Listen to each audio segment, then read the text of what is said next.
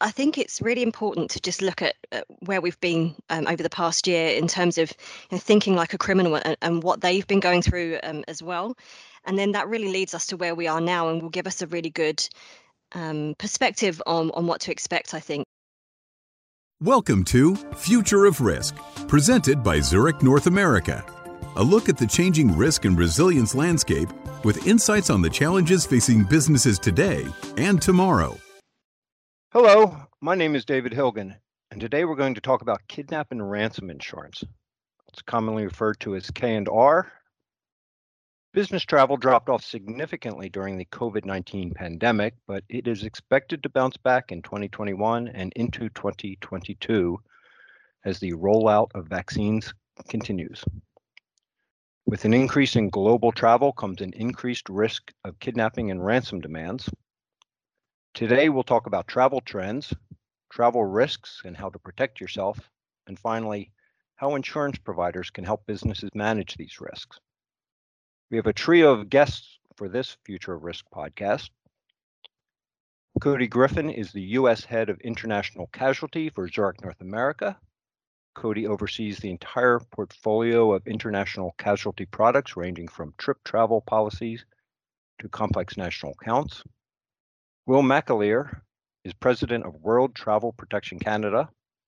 World Travel Protection provides coverage to millions of businesses and leisure travelers for specialized services in medical emergency, including evacuation or repatriation, health, travel safety, and travel assistance. And Nicola White is the Director for Control Risks. She leads the Special Risks Analysis Team, which tracks kidnapping for ransom and other extortive crime trends globally as part of Control Risk Confidential Crisis Response Practice. Welcome, Cody, Will, and Nicola to the podcast. Hey, great to be here. Thanks, David. Thanks, Thanks David. for having us. Let's get started by explaining what kidnap and ransom insurance is. Cody? Yeah, that is a, great question, David. So, kidnap and ransom, uh, it's it's really one of those coverages that has this uh, captivating mystique around it. But in reality, I view it as a sleep good at night insurance. So, in a nutshell, kidnap and ransom insures losses that result from anything like kidnapping, extortion, hijacking, express kidnapping, detention, and hostage crisis events. Uh, the, the key thing to remember about K&R policies is that they are reimbursement forms, meaning the insurance company is not going to front the money for any sort of ransom. So this naturally leads to the question, why do we buy this insurance then? Uh, the answers are a simple one the crisis management consultants that come with the policy. They're going to be the experts that help an insured navigate the kidnap process. And we're lucky to have an analyst from Control Risk on this podcast. So she's going to provide additional insight as we go on. Excellent. It sounds like uh, some pretty frightening prospects of traveling. Who needs this coverage? Who would buy this? I would say everybody. Employees really are the greatest asset uh, of any company and I think that customers need to look at several factors when they're traveling abroad. You know, some of the general things include uh, country of destination, right? So where are they traveling to? Uh, length of stay, the number of employees that are traveling. Do they have permanent employees that are living abroad? Uh, these could be U.S. nationals. They could be third country nationals. I mean, you could even look at local nationals, and and and really so on from there. And you know, finally, what's their risk tolerance? Like I said earlier, this is a form of insurance that can help uh, risk managers sleep better at night by addressing that duty of care that comes with sending employees on these international trips and assignments. So, with that said, whether you're a small business that's just sending a couple of employees to Southeast Asia for maybe something like material sourcing, uh, or you could be a large multinational with employees both traveling and living abroad, uh, kidnap and ransom could make sense to add to your insur- insurance portfolio. Well, thanks for that explanation, Cody. Um, as I mentioned uh, at the start, uh, travel is already picking up uh, around the world. Uh, can you can you help set the stage for what business travel will look like in a post-pandemic world? I think we're all really eager to get back to traveling and having that face-to-face interaction with our business partners and our customers. You know, if you look at the data, this is pretty evident. For example, the checkpoint data that the TSA is publishing, in May, traveler numbers reached 70% of the 2019 level, which is significant because if you look at 2020, uh, they were so low, right? No one was traveling anywhere. And you know, while the majority of this travel was probably domestic, it really does emphasize the point that there's an increasing comfort level with Americans when it comes to air travel. Now, when you travel internationally, the most important thing to remember is that all countries are not at the same point as we are in the States in terms of vaccination levels. So, globally, there have been over 1.74 billion vaccine doses administered, but the gap in vaccination programs country to country can be pretty vast. That being said, you know, certain regions are opening up to both businesses uh, for tourism as well as just business travelers. You know, EU is a great example. So the EU in early May had said that their goal was to open up their borders by the summer. Now, summer's broad, right? It's three months, but certain countries within that EU bloc have already released some of their border constraints, you know, maybe dropping that 14-day quarantine period. So we are seeing countries loosening up those restrictions, allowing Americans to come in. The other thing that we really need to keep in mind, though, uh, are the economics associated with international business travel. So, i.e., are we seeing the growth necessary to actually justify that travel? So, when the pandemic started, it took a bit for us to see a decrease in renewable exposures for our own customers. But by Q3 of 2020, revenues and travel were taking noticeable dips. Uh, and, and this really ranged from single to low double digits.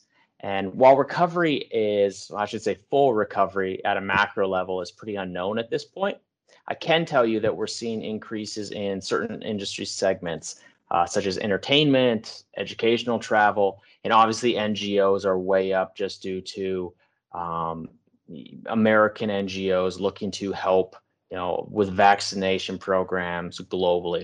So the CEO of a, a, major airline actually stated in April that corporate and long haul international travel was down 80% compared to pre pandemic 2019, but that he expects recovery to begin over the summer of 2021 and really bleed into the second half of the year. So this really aligns with the trends that we're seeing with our, our own book as well as uh, outside.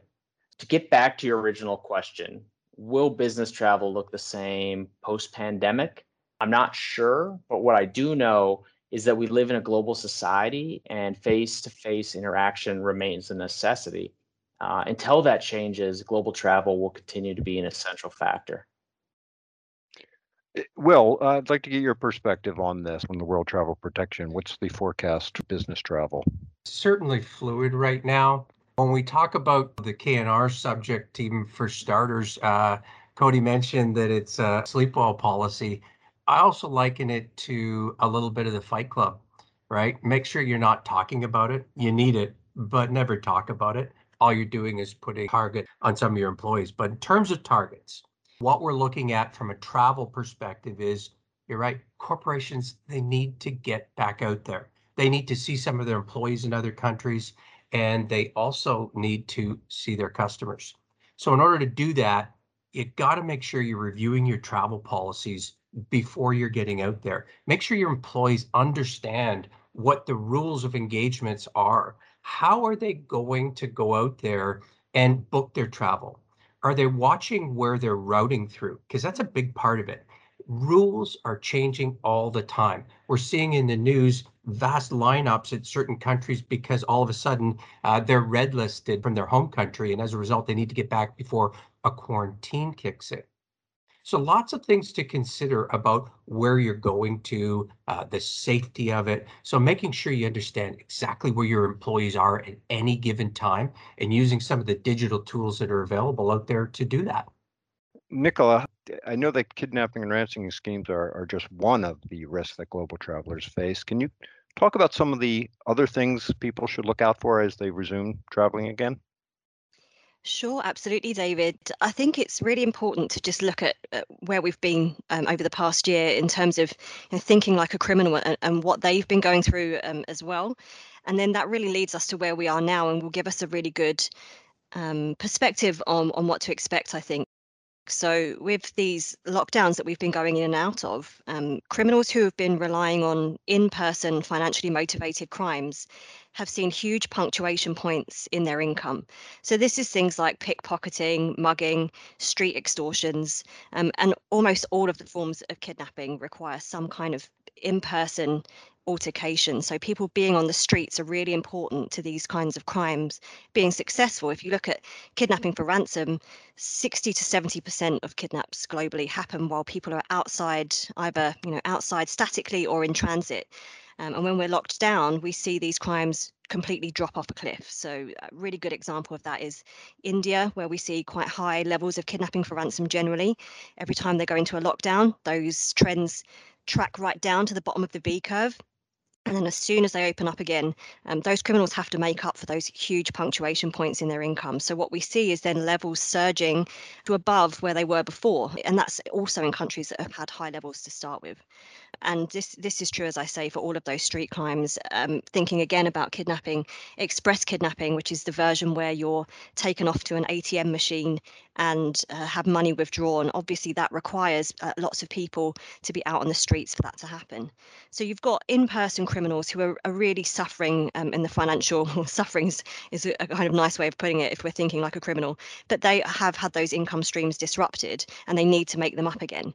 But then you have the kind of online criminals who have had a boom year um, in terms of the pandemic. We've all been glued to our devices, makes it really easy for ransomware um, to get infiltrated onto those devices, but also extortionists who are operating through email or, or telephone calls have had unprecedented times in that we all naturally have felt a little bit more under threat than we would usually.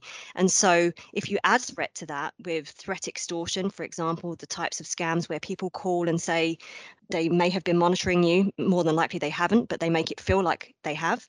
And unless you pay a certain amount of money, then they will harm you or a family member or kidnap you or a family member. They've had a lot more traction um, in the past year because we already feel under threat. And when you add threat, um, onto that, then people are, are biting a lot more on these extortions that they would normally have dismissed completely out of hand. So this is where we we've sort of landed and adding on top of that, the economic stress that COVID has brought, what we're seeing now is um, as as com- countries open up and restrictions are lifted, more and more people are traveling in, into countries. Is these crimes that have had peaks and troughs are really peaking again, and so we need we need to be mindful. Exactly as those who've spoken before me have said, we need to be mindful of, of where we're traveling to, even places that you, you might be really familiar with because you've travelled to a lot in the past will have undergone some quite rapid changes in the economic sphere. And so it may feel quite different now moving forward. And one way that we see that is through lots of civil unrest. 2019 or, or the year up to the pandemic, we saw quite a lot of civil unrest, quite high levels. And although that was initially suppressed by lockdowns, actually, what we found after that is that we've reached record levels of civil unrest in countries. And this is normally instigated by things like, you know, economic suppression, people feeling like their civil liberties are being curbed, all of which has been exacerbated by COVID. And so we are seeing some quite stiff peaks in terms of civil unrest and general crime um, on the streets and off it as well. It, it's true what they say then that you know things are getting back to the normal when the crime rate goes back up. So yay normal, I guess. Nicola, you, you mentioned the phrase outside statically.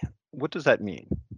Yes, apologies, very much um, industry jargon there. So basically, just being outside at a public place, perhaps, maybe even a restaurant, um, just being outside somewhere where kidnappers actually can find it a lot easier to grab somebody and then escape really quickly. Well, what are the types of service that your customers need right now to help protect them?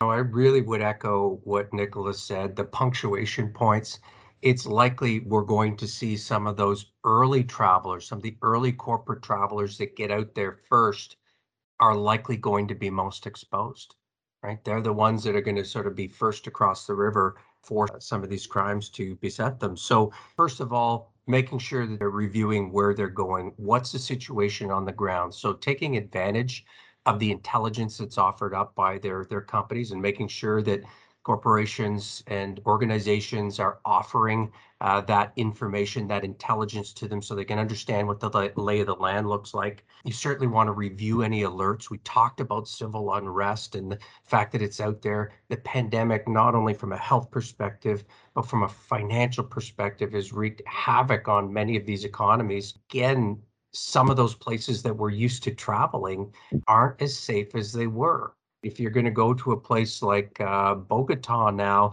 a lot different than it was when I was there about uh, a year and a half ago. A lot more to consider. So review those alerts and make sure you're following the guidance provided because there will be assistance companies that are there to help guide with security experts that can tell you, okay, here's what you want to do. And if civil unrest is around that corner, perhaps even advance notifications of it so you can avoid getting into that situation so that you're not necessarily relying on a responsive assistance service, but rather more of a proactive assistance service. So taking advantage again of the technology that's out there, we're seeing that there's going to be a lot more brought to uh, corporations and individuals when they're traveling post pandemic because the need is there. That makes sense. It makes a lot more sense to know what the risks are before you uh, even get on the plane or even book the trip for that matter. Yeah, I, I think the days of getting a multiple page email about what that location is like just to check box uh, duty of care, for instance, is a thing of the past. And it's real time, it's up to date intelligence so that you can really understand what's going on so you can make that trip for its intended purpose and not uh, not being afraid of what might be around that next corner. Nicola, uh, what are what are the emerging risks that we need to we need to worry about? What's on the horizon? I think a lot of the risk is actually the same, but a lot more of it than before. We look at the three elements. Uh, there are lots of push and pull factors to, to what underpins crime, but the three main ones that, that we look at, especially for high impact crime like kidnapping for ransom, tend to be socio-economic disparity, a weak or under resourced law enforcement, and a weak judicial system. And all three of those elements have come under pressure in the last sort of 18 months with the pandemic. So I think you know, all of those financially motivated crimes um, there is a, a, lot more need for them now. Uh, we're even seeing reports of people turning to kidnapping because they, they lost their previously stable job. And literally, um, with some countries where you're living, you know, with a day rate, you're being paid daily, when that's taken away, you very quickly find yourself under the poverty line. And so people are de- in desperation turning to crimes that they would never have considered before. And That's a small subset, obviously, but it does sort of play into the wider picture that I think we will just see a lot more of the crimes that we already know to be aware of, but because they're happening in much higher volumes, the chances of them affecting us increase. And I would think I would point particularly to things like express kidnapping because kidnapping for ransom those kinds of kidnappers they often avoid foreign nationals if they can because they find themselves coming under a lot more diplomatic pressure, pressure from local law enforcement when a foreign national goes missing. And so they're aware that they'll get a higher ransom for a foreign national, but they also are aware that they'll probably be arrested. And so that risk reward ratio is a bit off for them because they're not around to spend the money. But they don't have such hang ups when it comes to express kidnapping because it's rapid. They take you to an ATM. As a foreigner, they, they know that you'll have access to lots of different credit cards, a high daily limit, and, and probably cash and valuables on your person as well. So there's a huge attraction there for that crime but also i think the previous rules of engagement that i just talked about in terms of kidnapping for ransom do go out the window a little bit when you think about criminals who have got lots of lost income to make up for. They may find that actually that allure of kidnapping a foreign national on a business trip actually is quite a good idea um, or a good risk to take under current circumstances when they are so squeezed economically.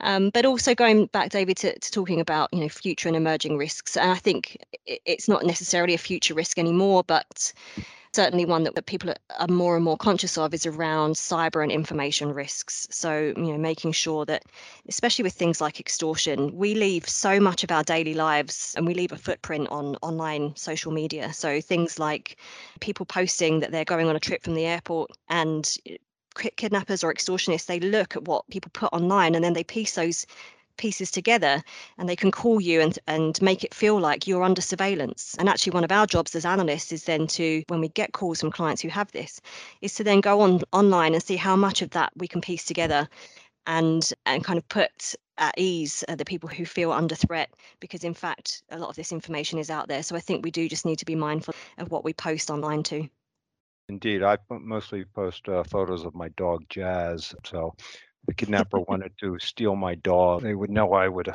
be a key target there. Exactly. Dog napping is is no joke either. Oh no, I, I know. Uh, wasn't it Lady Gaga had a, Mm, a couple uh, kidnapped or dog napped rather? yeah, exactly. Um, so Um, uh, so much information is, is out there, and exactly as you've just said, they'll know you have a dog, and they'll know it's called Jazz, and, and they will use all of that information to make you feel under threat. We've talked a lot about what can go wrong. Can we talk a little bit more? Well, you've touched on some of this, but uh, some of the best practices for international travel. What are some things, just a few things that businesses and individuals can do to protect themselves?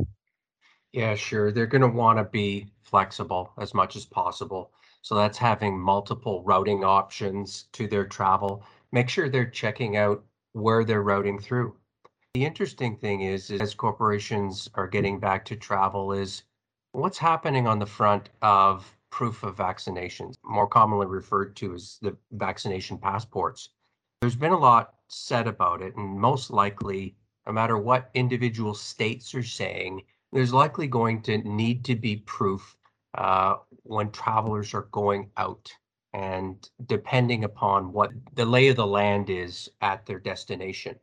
And some of the things that we've seen are kind of shocking when you take a look at the type of vaccination you're receiving. So we've had reports of individuals who have been refused entry to the US because they've been fully vaccinated, but one is with an MNRA vaccination and a non-MNRA vaccination, uh, one of which was not yet approved in the United States. So as a result, it wasn't necessarily being recognized. So what happens when you're sending your travelers out and maybe you need to go to China and they're not recognizing some of the vaccinations that have been approved here? Are you prepared for that? What happens? What does your travel policy say? So checking it out before you go to ensure that not only is the proof that you plan on showing going to be accepted, uh, but that also there are no requirements for particular types of vaccinations depending on where you're going. So there's a safety and security side, but there's also going to be a proof of vaccination that we're simply not going to, to get away from. Following that, again, making sure that uh, you've got an open line with your travel provider so that you can reroute uh, and not head through one of these destinations that might be put on a, a red flag uh, with your particular country so that you can continue those journeys. So, uh, a lot more to consider and in something that is evolving pretty much every single day in this space right now. Indeed. Well, thank you for that. Uh, Cody, how is Zurich positioned to help its customers address the risks associated with international travel? You know, Zurich International Casualty, I, I really believe that we're well positioned to address the, the unique and the varying needs of, of all of our customers. The thing is, when it comes to international, is that every customer is is a little bit different. Mm, I think we've already talked on this a little bit. You can have those that are really just doing that trip travel only exposure, right? They they might just send one employee to China a year versus some of your larger multinationals that they really have the the need for a, a complex controlled master program and, and subsequently they might purchase a, a different type of program. We're able to offer things like international general liability you know excess auto to cover those uh, just in case you don't buy enough rental car insurance because we all know that happens all the time. I'm telling you the most frequent claim is when a door gets ripped off a car when someone opens it up usually in london because they don't know which side of the street to drive in. We can do international property uh, voluntary international employee compensation for your employees traveling overseas, business travel accident, you know, obviously uh, kidnap and ransom, like we've already discussed. Uh, and then in addition, you know, with our partnership with World Travel Protection, as well as control risks for kidnap and ransom, our customers can always really rest assured that they have an expert only a phone call away, no matter the circumstances that they might find themselves in. The positive, and I hope this has really come across uh, throughout this podcast, is that you know, we've been doing international for a very long time and we have the resources and the expertise in place. So we're pretty good at it. I do want to share one anecdote that I always like to bring up whenever people think that they don't actually need international insurance because they're just going to, let's say, France for a week, right? What could possibly happen? So we had this claim one time and it was a business traveler. They got to their hotel, realized his clothes were really wrinkled because he didn't pack them very well. And so he had this brilliant idea to run the shower and, and steam them out. Genius idea. So he got a phone call. He stopped paying attention. And then before he knew it, the bathroom was flooding and running all throughout the hotel room, subsequently costing quite a, a decent amount of water damage, right? So this is really why insurance is important because even the most mundane activities uh, can result in a claim. Just a fun aside, uh, that business traveler was me. That was a really fun one to explain to my company. So it happens. It absolutely happens. Wow, nice job with that. I'll, I'll take that in mind. Tend not to travel with anything that needs ironing at all. So, well, my defense, was... David, I did get all the wrinkles out. So okay, yeah. I was going to jump in. I, I hear a recent survey uh, said that eight out of 10 examples used in these situations are generally that of the presenter. So uh, thanks for being honest there, Cody. Yeah. I didn't want to hide it. No problem. That's great. Well, this has been a fascinating conversation about the topic of kidnap and ransom and inter- international travel. But before I let you go, I want to hear from each of you about your favorite travel destination. I personally love Ireland. I've been there three times. Uh, I have family there, and I had planned to take my wife to Paris this year for our anniversary, but with the uncertainty about the pandemic, it's looking like we may have to settle for Frenchtown, New Jersey. It's the best thing. Tell me where where do you like to go? What's your favorite place? David, I'll jump in. I've got a uh, trip and I've already uh, booked it, as a matter of fact, for this uh, Christmas, New Year's. It's been on my bucket list for a long time but generally we'd take a look and go, wait, let's go over to Europe and do things like that. This one I wanted to stay closer and going to take my family into Arizona and then make sure that we we make the trip up to Grand Canyon. Take a look at it, take it all in. My kids are sort of of that age where this might be around the last time where they're going to want to travel with mom and dad. So quite looking forward to that. Sounds great. Nicola?